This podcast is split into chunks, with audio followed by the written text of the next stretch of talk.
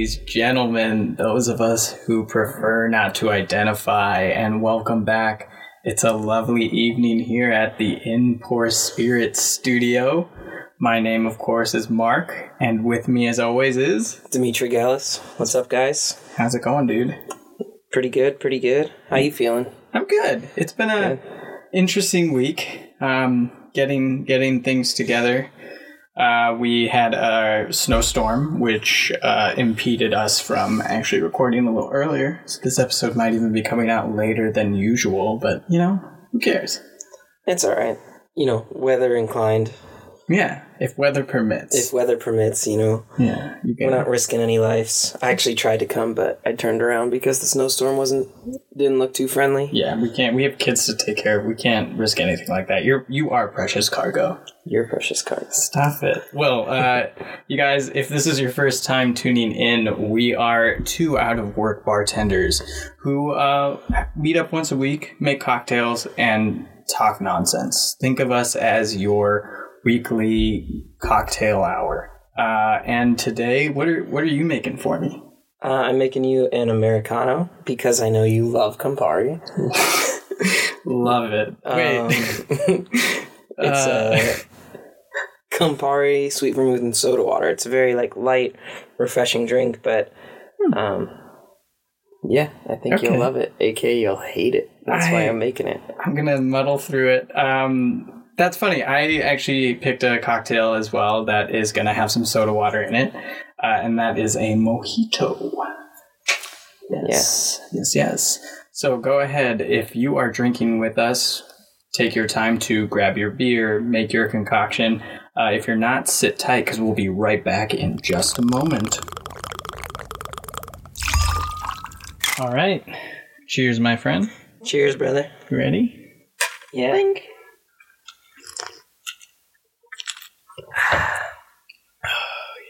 That is. Is it good? It's not. It's actually a lot better. The soda water. Um, yeah, it's. If I was going to drink Campari and sweet vermouth, this is uh this is the way I could gulp it down for sure. Yeah, it's it's meant to be like a low ABV, relaxing, uh, maybe on a patio kind of drink.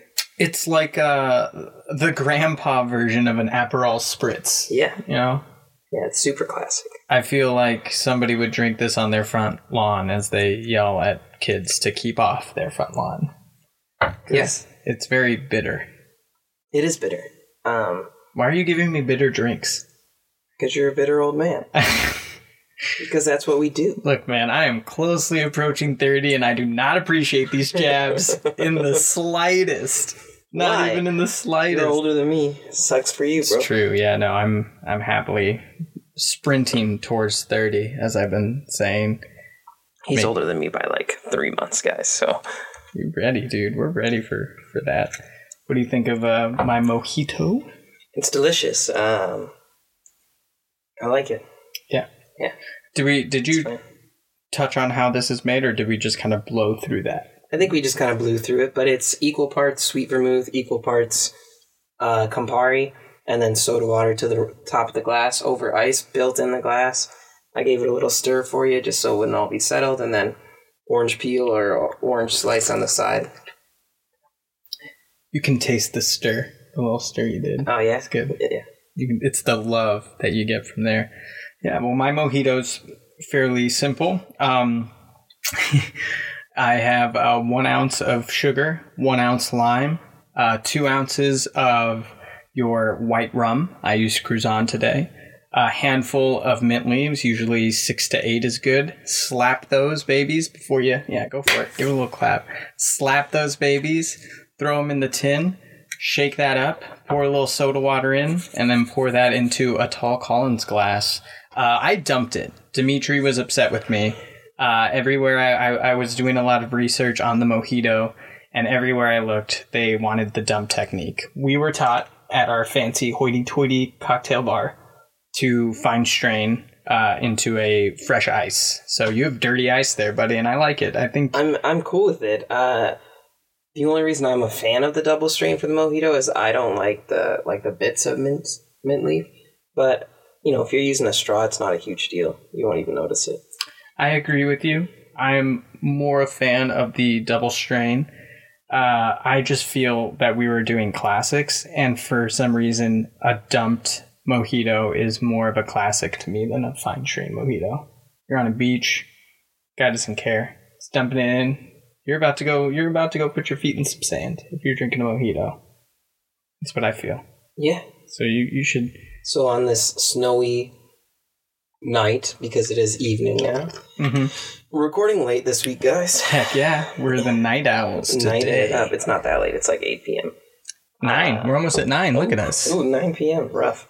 Um, but yeah, it's a, a little bit of a different change of pace. But on a day when it's cold and snowy and shitty out, we decided to make bright, refreshing cocktails Like that remind summer. you of the summer. Can you tell what we long for Yeah, we just want to be outside. so badly? It's coming, I think. Yeah. We uh, just reopened uh, indoor dining, 25% capacity or 25 people, whichever is smaller, Whichever comes first. whichever yeah. comes first. So if your capacity is 100, you can do 25, but if your capacity is 600, you can still only do 25. 25, yep. which makes it you know a little difficult for those bigger places to really be excited about this because most of them still can't open because you can't justify paying the light bill True. for 25 people True. anyway what are we talking about today Uh, we wanted to get a little different um, and talk about stories. Uh, I say we. Uh, I did some research on the mojito in general. Uh, I learned that it is from Cuba, Havana. i did know that Yeah, it's a it's a very Cuban drink. but i'm often i often think i know where something's from and then it's from california or wisconsin so But you don't even know look, I'm coming at you with the hard facts where I find them, usually on Wikipedia and or NPR.org. But npr.org but uh, you know when I find them, I give them to you straight. Uh, yeah, Havana, Cuba, and that is actually non-disputed. There's a there's a bit more dispute beyond that of like if it was more sailors looking to curb an outbreak of onboard illness, or if it was the slaves seeking to blunt the sharpness of earlier rum. So, and of course, as, as we've known, uh, all of our uh, all of our alcohol seems to come from medicine, so that as well. So we want to, we kind of want to tell stories uh, on our on our mojitos. Maybe if there's like some sort of folklore beh- behind it or anything like that. I don't know if you did any behind deep. mojitos Well, I I did find a, a little bit of that, but I think today that's what we're going to be focusing on, like the random stories that we maybe find. Maybe they're true, maybe they're not, because a lot of uh, these classics come from word of mouth, as we've been discovering on this podcast journey of ours. So today we're going to kind of focus in and, and tell a story that we maybe found. Maybe we made it up. Who knows? You know, maybe, we're, we're that clever. Uh, but yeah, so I'm, I'd say we start with just kind of talking about the cocktails first, and then I'll dive into my story. Um, sure but yeah, well, um, that's that's for me. The mojito uh, was also thought to be uh, played off the uh, Spanish word uh, mojadito, which is a little wet, or uh, the Cuban lime-based seasoning mojo or mojo, probably Mojo. mojo, uh, and then also mojo, even in Austin Powers, right? Like I lost my mojo, baby. like, like, uh, it was just this magic sort of uh, energy, I suppose, uh, and I think that kind of is true with with the mojito. Cast a spell with a few of those on somebody. Another thing that people have also said, a story where it kind of got it to its popularity would be with Ernest Hemingway. And that was actually in a, a Cuban bar in Havana called La Bodeguita. Yeah, La Bodeguita del Medio. And uh, that was his favorite place. And apparently, he even left a little signature uh, with a saying saying, My mojito in Bodeguita, my daiquiri in Floridita. And uh, everybody goes to that uh, little bodega to get their mojito on, even though I doubt that's that's real. I think it's plagiarized. Absolutely Probably. plagiarized.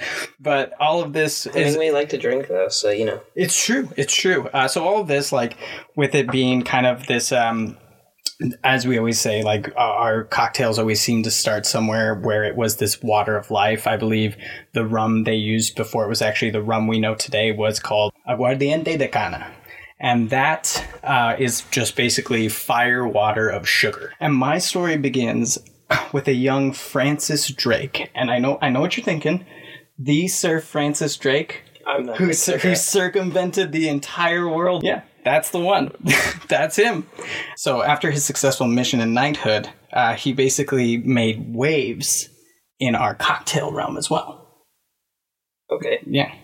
And he did this by uh, kind of uh, seeing the deteriorating relations with Spain, and he took to the seas again. Returning to the West Indies, he started capturing just city after city, from Santo Domingo to Cartagena, and um, at this point, about a third of his men had died, and uh, many others weren't fit to even serve. So he had he decided at this point to just keep going. He lands in Havana to sack the city of its gold and obviously fails this time around. But this failure is where this cocktail history is made. All right? Because for some reason, the people of Havana must have taken pity on these poor, scurvy, and dysentery ridden crewmates of the Duke. And uh, this small party that came ashore, uh, they gifted them this aguardiente de cana, this mint, this lime, and these juices of sugarcane to put together into this tonic. And yeah, that's where uh, this cocktail came up by the name El Drake. And it was basically what we know as the mojito today. Okay. So I think that's probably where the mojito essentially came from. So be it folklore, be it tall tale, you can look him up if you want, Sir Francis Drake. But I think he goes hand in hand with that sort of mystery on if it came from these these people who worked in the sugar cane or if it was these sailors. I think they worked in tandem. I think they were. I mean, probably. You know? Yeah. That's my story. That's the one I found. I liked it because they called him a privateer, but th- he was basically a pirate. He was a pirate with a, with an English agenda. Yeah, I mean that's what privateers were, right? They were the English Navy, so. All right, so my story's not anywhere near as complex and cool, but I just kind of liked how I maybe misunderstood the the project here, but I liked how the name came about. The drink was invented in the 1860s, so it's a really old cocktail. Um, it was originally called the Milano and Torino. Probably butchered those names. It's obviously an Italian drink. Both ingredients are Italian. Mm-hmm. Um, but Campari is from Milan or Melina. Malene? I don't know how to say that word. And the vermouth is from Torino. So that's why they named it that. But then in the 20s and 30s, the 1920s and 30s, there was a bunch of, like a rush of American tourists to Italy. But they started arriving and they were drinking the hell out of this drink. They would sit at all the cafes and just drink this drink all day. And so eventually the Italians started calling it an Americano. Yeah, the name changed in the 20s, between the 20s and 30s to Americano because it started being like the thing that Americans drank while they were there. And then it became less popular to the Italians because then it just became, they just started making fun of the Americans by calling it an Americano. So you would kind of give yourself away. Were you drinking one of these? Yeah, at the time. As Like, like it was an older drink, yeah. But it was a traditional drink, so um, tourists would be inclined to try it, you know? And in the 20s and 30s, who knows when you're getting Campari or sweet vermouth on the regular in the US? Not at all, really. Right? And it's low ABV and they can crush them. it was famously uh, mentioned in the Ian Fleming novel, James Bond. Really? Yeah. That's super funny because the uh, mojito was popularized by not just Hemingway and that probably fictitious story of him leaving a note there, but also James Bond is uh, has his mojito, uh, the one with Halle Berry, Yeah. uh, and yeah, that that got it very popular. He had two excellent Americanos in Rome during his flight to Istanbul. And then he also requests what's the soda water we had today? Sorry, I don't want to butcher it. San Pellegrino. No, okay, never mind. No, I thought that's what we had. No, we did have San Pellegrino, but I thought he requested that, but it's Perrier. In continuation of the story of the Americano, there was a count from I think he was from Italy, and he asked the bartender to make an America- an Americano, but instead of soda water, to put gin in it, and that birthed the Negroni. Because he said it was too weak, he Too wanted something weak. stronger, Oh.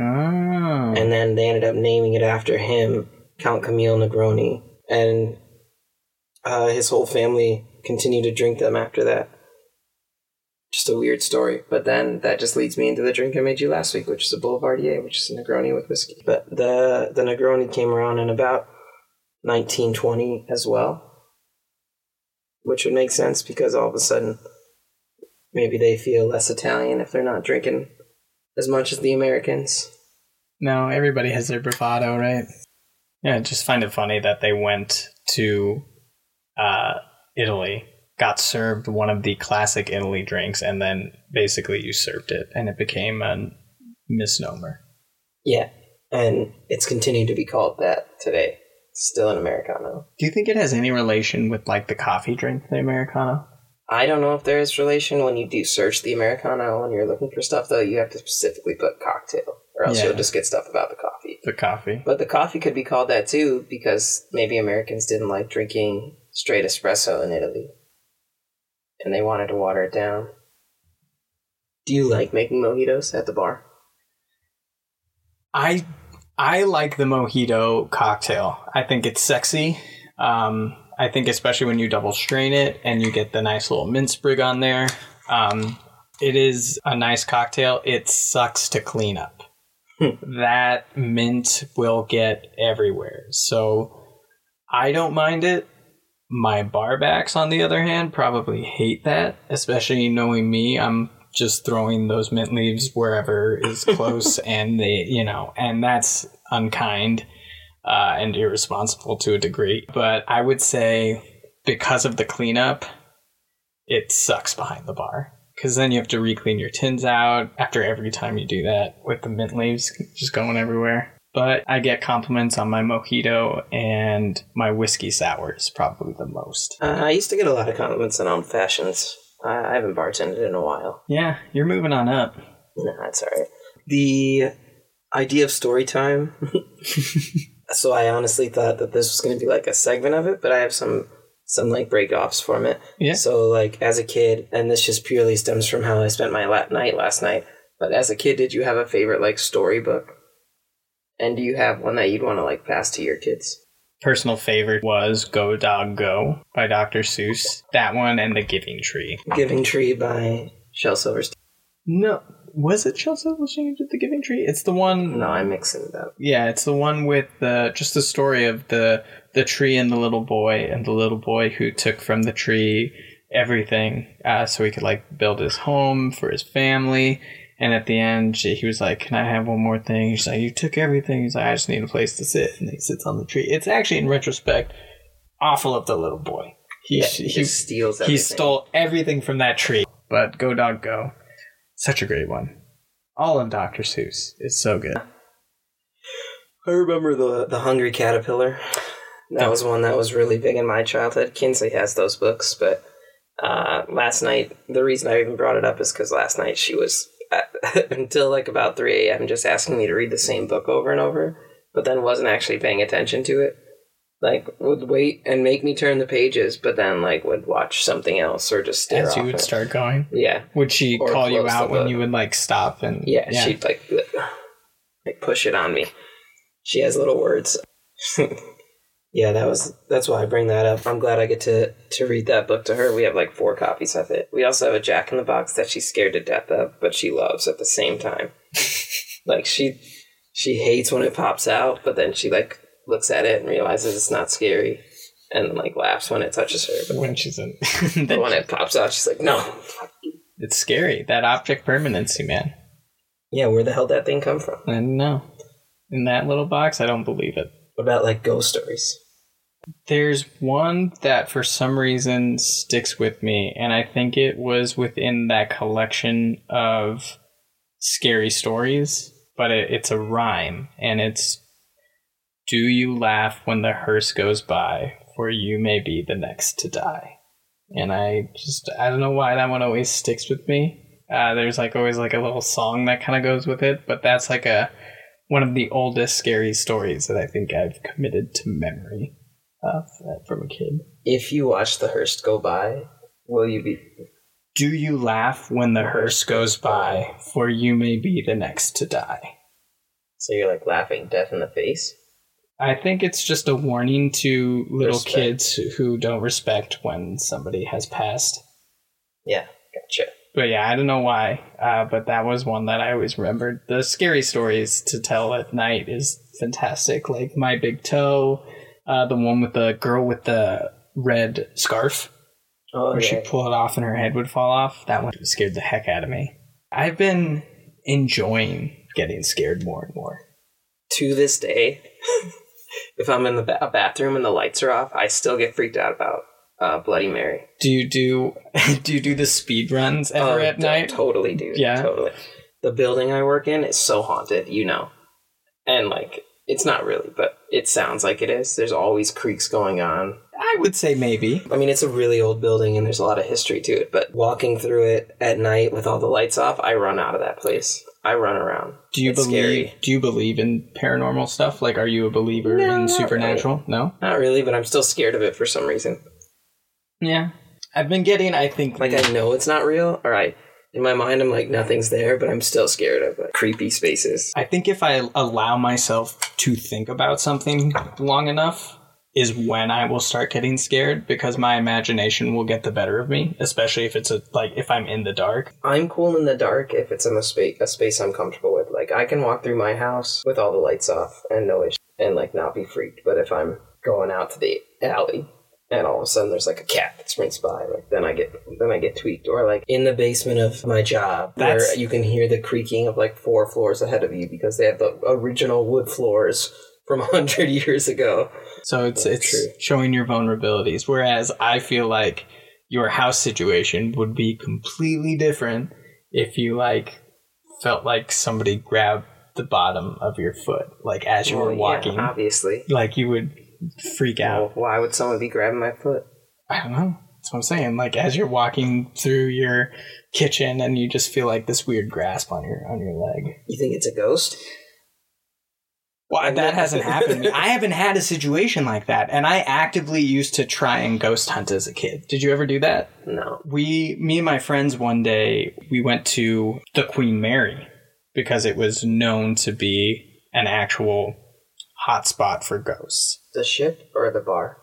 Wait, what's Queen Mary? Queen Mary is a ship in California. It's a bar here in in California. I was right on both accounts then. You were, yeah. It, it's I It's like as a kid, you came to Chicago to go to a bar. No. because you thought it was haunted. You were- yeah. I was going to be really impressed. but the Queen Mary is a boat, and they've actually now like attached it to the dock, and it's just a hotel.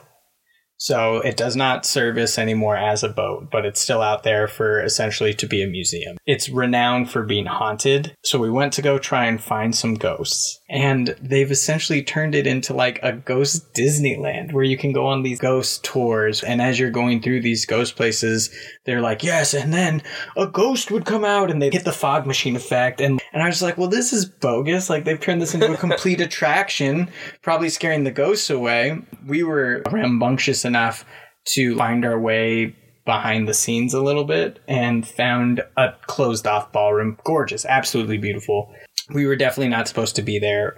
I'm pretty sure the door we went in to get there didn't say employees only, but another door we went out of to get back to the group definitely said employees only. So at some point we we got behind the scenes. Never got into an altercation with a ghost though, so I don't know, but I am a little stitious. You're a little stitious. I'm a little- You're not superstitious. Just a little. I, I, you know, I think, yeah, I think there are weird things we can't explain, and I think that there are, you know, phases beyond this this form of of life, uh, and maybe some of those weird things echo and linger into our our frame of existence a little. I don't know, maybe. I just have never been super close and personal with it With what ghosts? or I've never gotten like my palm read. I've ne- and I've tried, right? Like I've tried going ghost hunting before, but nothing's really happened. Although it may not seem like it, uh, at one point I had ambitions of being a scientist, and I have a degree in biology. So I tend to lean more towards like facts and like statistics and numbers, Ghosts don't provable fit. things. Ghosts don't fit in You your biology. You can't really fit a. You can't prove to me scientifically that ghosts exist with data that's actually like comparable to what you're trying to say. Like people think ghost hunters use their like change in humidity or change in temperature, but that could be a tone to so many different things. Like I just like I tend to not believe things What about places that can't be based in science or some sort of logic. What about places like Alcatraz where they've routinely found those anomalies and like significant drops in temperature and weird phenomena that can Alcatraz is an old ass building that is a, That's fair. as a on a fucking island. You think that it won't get random giraffes every once in a while? All right. That and if that if you get the continual anomaly in one spot, that makes way more sense that there's some sort of giraffe that rolls through that building whenever there's a bad wind. I get it. You're a non-believer. I get I it. am. I I'm sorry, but I do like I said, even though I don't think that I believe in them, I still get scared about the stupid shit and like like a mirror in a bathroom when or shining a flashlight in the bathroom mirror, I won't do it. Like if I have all the lights off already and I'm closing out for the night and I'm checking the bathrooms and I bring my You can't wait. What it. happens if you shine it? Uh, you're supposed to shine your a light in the mirror and say Bloody Mary three times and then she's gonna appear. I didn't know there was a whole light thing to it. Maybe that's Maybe why that's just never what my family did or something. I mean, trust me, I've tried Bloody Mary before as a kid. Yeah. We've done it. We were we were stupid kids who were trying to. Have you ever done a Biggie? the Biggie Smalls one? No. Biggie Smalls, Biggie Smalls, Biggie Smalls. I'm sure I've I'm sure I've done it before. Uh, but I we've we've tried Bloody Mary as kids before. We we actively tried it. Yeah, of course you did. And then someone jumped out from in the bathtub or Yeah, it's pretty freaky. yeah. Or like moved the curtain. I I love being scared. Alright, story time. What's your favorite like family story? Oh jeez. Well, our, my grandpa would tell us stories all the time about uh, just his his time in the war. He was a sailor. He was a man of the navy. The story that he would always tell us involved him, and he was um, he was a very lovely Jewish man, and he was not allowed to get tattoos due to his religion. But everybody in the navy had a tattoo, and so they go out, they're drinking, and they decide to go to a tattoo parlor, and he's going to get a little anchor, a navy anchor, just right on his arm. He started drinking just a little too much, unfortunately. and uh, as they're there, they, they kind of get him on the table. And he's listening to what they're saying and kind of starts noticing that they're like pulling his shirt up and pointing to this giant panther and pointing to his back and he's just like, "Oh fuck no!" And he gets up and he runs, and so now he's got no shirt on. His pa- like his pants are like coming off essentially, like his belt's down, and he's running uh, just to get away so that he doesn't get this huge panther tattoo.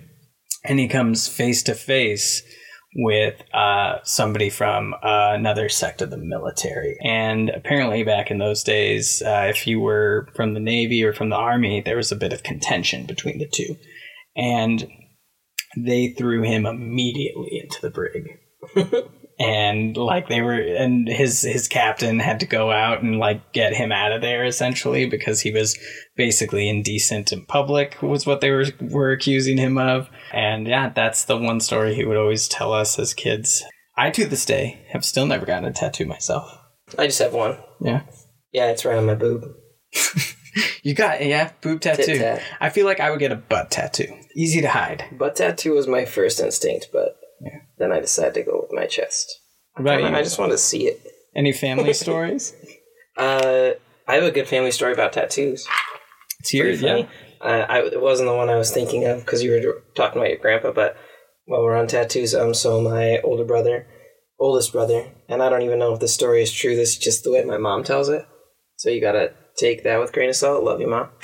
But my oldest brother, he was living in my dad's house, and my dad said, "You know, you're out of high school now, but you can live here. I have a few rules, one of them is you can't get tattoos." It was after he turned 18. Uh, he went out and got a tattoo. Just disobeyed, just disobeyed the old man, and uh, I believe it was the bull symbol. You know, he was a Bulls fan in the '90s, so gotta gotta support your team. And uh, he got it on his right shoulder. Small town news travels fast. One of the regular customers comes into the family restaurant and goes, "Hey Dean, what do you think about Frank's tattoo?" and so he goes, "Oh, he's got a tattoo." He's like, "Yeah, he's got it on his shoulder." Like, "Oh, you know, uh, it, it's it's nice." And walks over, and Frank at the time was a server in the restaurant. Walks over, says, "How you doing?" and slaps him on the shoulder when he's got a brand new tattoo, and just just to be a jerk. Oof. My mom loves to tell that story though. Yeah, we were talking about grandpas who who served in the military, right? So like, my grandpa uh, was a father of ten kids, served in World War II, was in the Navy, um, and served on the I can't remember what, what ship it was, but essentially like a week after he got sent home, the Enola Gay took off and bombed Japan and dropped the first atomic bomb. But he was already home for that, right? But when my grandpa was passing away, he asked for one more drink before he went. Uh, he would drink Manhattans. And so he asked for one more drink, but he was on a shit ton of morphine, so they said no. But then, like, the nurses left and he had one more drink and he was telling us the story of the war. And he's like, Yeah, I was on that fucking thing. I was on the plane. I dropped the bomb. I did it all. And we're like, No, you didn't, old man. Like, what are you talking about? It's like, No, that's what they don't they don't want you to know in the history books, but I killed everyone. And I was like, Okay, grandpa. That was his secret going out going out. Might as well. That's My other grandpa always had good stories, but they were like they're not like interesting really. It's just like funny stuff. Like he always used to talk about his donkey in Greece. Like he loved his donkey. That's not a story you want to hear from your grandpa. No, not like that. I'm, you fucking perv. I, am just saying, Like it was man. his pet, okay? Uh-huh. I'm just saying. It was his job. Yeah, yeah, yeah. Story time. yes, this has been this has been story time. Yeah. Come in here and free ball with some stories, uh, and you may see story time coming back every once in a while. Yeah, we're gonna try and keep that as it may be a segment, you know, as we start to develop more of a structure in the show. Yes, we, we're getting there. We're finally we're making it. Um, and we do again apologize for the slight delay, I think, this week. Yeah, kind of, not really, because you know what? You get them when you get them, and how's about that? They'll love it. Yeah, yeah, yeah, yeah.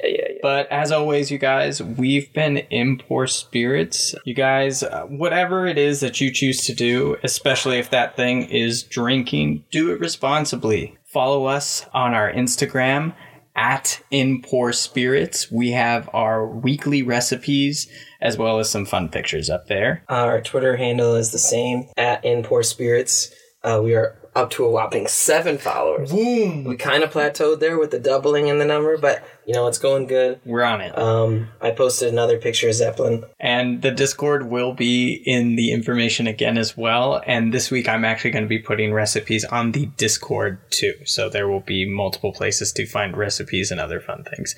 Uh, enjoy your week, you guys. We love you. Yeah, yeah, yeah. Thanks for listening. Yeah. Uh, it's changing up this week. Uh, I love you.